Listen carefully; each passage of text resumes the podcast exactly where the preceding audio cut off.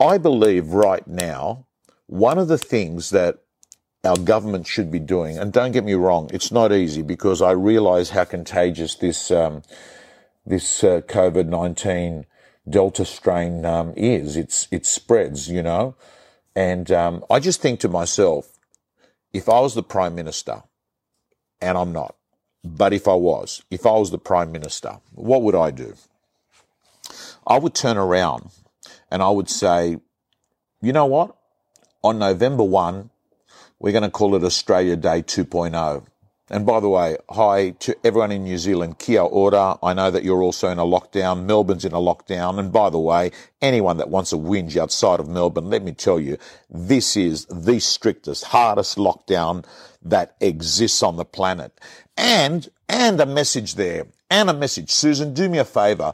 I want you to tag Daniel Andrews again on this. I want to tag. Now, I'm not even saying he's going to read it or he's going to watch this, you know, but I just think that if you repeatedly just keep going over a point, over a point, over a point, it's only going to help. Can you explain to me why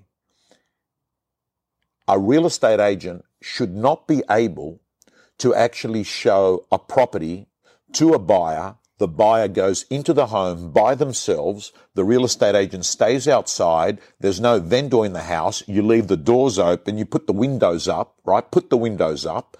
And you have a buyer that goes through the property and just validates that they want to buy it. It's just going to make things so much easier for everyone. I mean, there are people that need to get out of their house because they've been evicted or the owner's taken it and they want to renovate the home or they've sold. And what they're doing in Melbourne is they've just stopped the bloody process. And it just doesn't make absolute, it's just stupidity. It's just stupidity that you can't have a person look at a home vacant, right? Sorry, there's no one in the home. Have all the doors open, right? And then when you have the discussion, right, don't even have the discussion at the property, you know, talk on the phone, but they physically do. Most people do. I mean, Taney's had some incredible success with Zoom sales. And I've also got a client of mine that I'm, you know, Ash Weston from Ray White. I mean, this guy here has told me they've done 20 deals in a total lockdown. 20 deals in a total lockdown. Ash Weston, right? Incredible guy. Incredible guy. I was having a session with him and his team. And, but it, to me, it just seems just an illogical, dumb move. Just as dumb as it was to actually have cemeteries closed off and yet have things like pet shops open, right? And have things like, you know, Dan Murphy's open or, you know, they've closed them now, Bunnings or, you know, Officeworks, go in and buy a stapler, right? Guys and girls, if I was the Prime Minister, what I would be saying is, hey, here's the deal. On November 1, we're actually opening up. Right, we're opening up and we've got 2.5 months to get our act together. And what we're going to do is we're going to actually say we're opening up. And if you want to get vaccinated, we're going to let you know between now and November, there's enough vaccinations for everyone to get vaccinated. So if you want to get vaccinated, they're there. If you don't want to get vaccinated, we respect your choice. We respect that we're not going to force you to do things to your body that you don't want to do, right? We'll respect that. But on November 1, when we open up, we're going to have sort of do's and don'ts for vaccinated and do's and don'ts for non-vaccinated.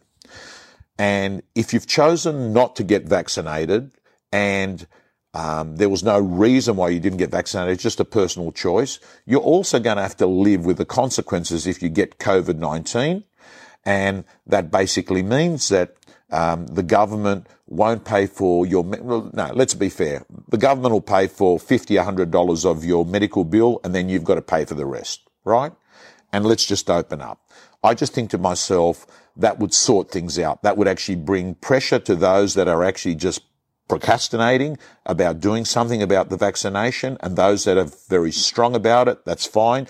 You know, look, at the end of the day, you should be able to live with the consequences of your decisions, okay? Because one thing is that you can control your decisions. You live with the consequences of your decisions. So Or as Lisa Novak says, so Lisa's raised a point there. Maybe they charge for vaccinations from the 1st of the 11th, right? And that can be another thing, right? And let's just open things up, because it's very, very clear when you're looking at the data across the world, you know, to try and get to zero COVID is really, really, really unrealistic now. Even the dialogue has changed for the government. But let me not move towards that. I just can't understand why the people in Melbourne have to live with decisions and consequences that don't make logic. Anyway, let's move on. Let's spend our 10, 15 minutes together talking about things that are going to be productive, helpful, not harmful for you. So the first thing I want to let you know is that there's a lot of real estate trainers or trainers in general that go off and give advice to people. And a lot of these people take this advice and they turn around and say, yes, but you know, this is what this person is saying. So the first piece of advice that I think is absolutely crap, is this advice where people say, just talk to more people. That's the solution. If you speak to more people, you know, it's going to solve everything. That is not quite correct, because I have got plenty of case studies where people talk to more people saying the wrong thing, and all they do is they just increase the rejection after rejection after rejection. Let's face it. If you call 100 people, right? Hypothetical. If you call 100 people, let me use this as an example. You get this is the phone, right? Hi, it's Tom Panos here from The Real Estate. Do you want to sell your house? No? Great. Next call. Hi, it's Tom Panos here from The Real Estate. Do you want to sell your house? No? Great. Hi, it's Tom Panos here from The Real Estate. We're doing free market appraisals in your street. Are you interested in selling your house? No. So if you have someone that just says, keep making those calls. Oh, you're doing 100. Oh, just double it. Do 200 calls. Mate, ridiculous. All you're doing is highlighting to people that you're doing something that is not working. And a lot of people say, just grind it out. Just keep hitting that brick wall. No. Here's a classic example of, hey, if it's not working, should we reevaluate what you're doing? Should we actually look at your approach? Is your opening sentence effective? Maybe we need to change that. So talking to more people is not necessarily the answer. Changing what you're saying will be a far better thing in a situation like that. And I can tell you, I know plenty of instances where people were sitting around repeatedly saying the same thing, getting the same result, and that is insanity, right? So, rule number one, that dumb things that trainers say to agents is just talk to more people and don't worry about your approach. No, my advice would be, have a think about it. Is what I'm saying and what I'm doing getting cut through? If it's not, let's adjust, let's twist. Number one. Good morning to everyone that's coming on from the UK as well. And I don't believe that. I simply don't. And I also don't believe that you should do things you hate, because when you do things you hate, what actually happens is like you're hitting a brick wall, hitting a brick wall. And you're just banging your head against things that don't suit you. And by the way, they're not sustainable, because if you don't like something, you're not going to keep doing it, right? You're not going to keep doing it. Jacqueline agrees.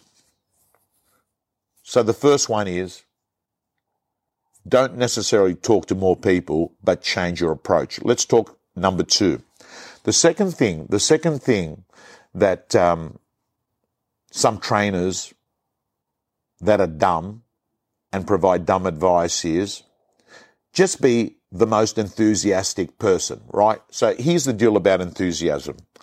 I personally think you've got to be a little bit more enthusiastic than the person you're speaking to in sales, but not too enthusiastic, because if there's a big gap, you'll come across as being fake Freddy.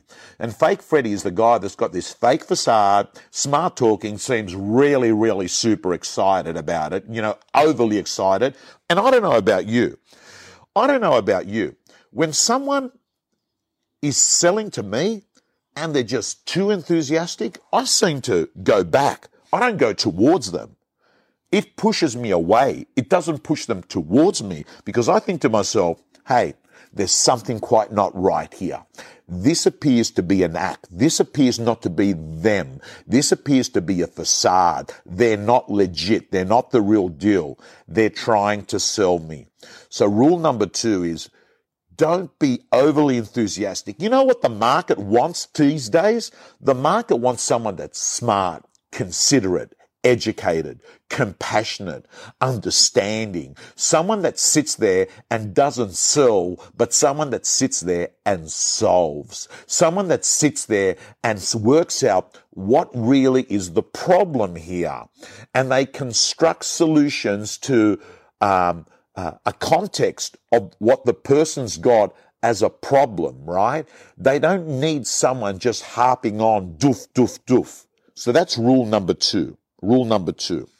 Then there's a new breed of trainer, and you see these guys and girls going out there saying, hey, sales is changed. We'll get your leads. We'll do all of this. It's all social selling these days. Well, I have to tell you, I coach most of the REB top 100, fact, and I've got to say to you, these girls and guys use social selling as part of what they do.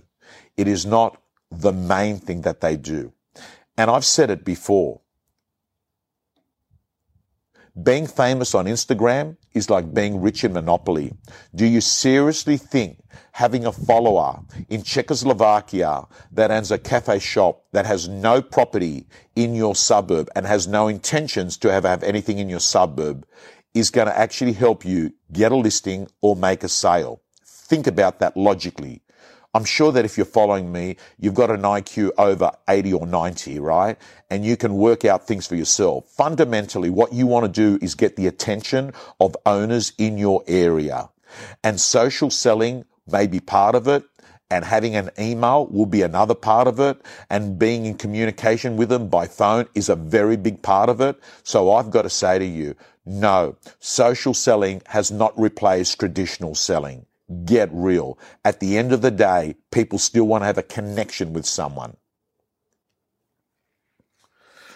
As Lisa says, you have to be all things to all people.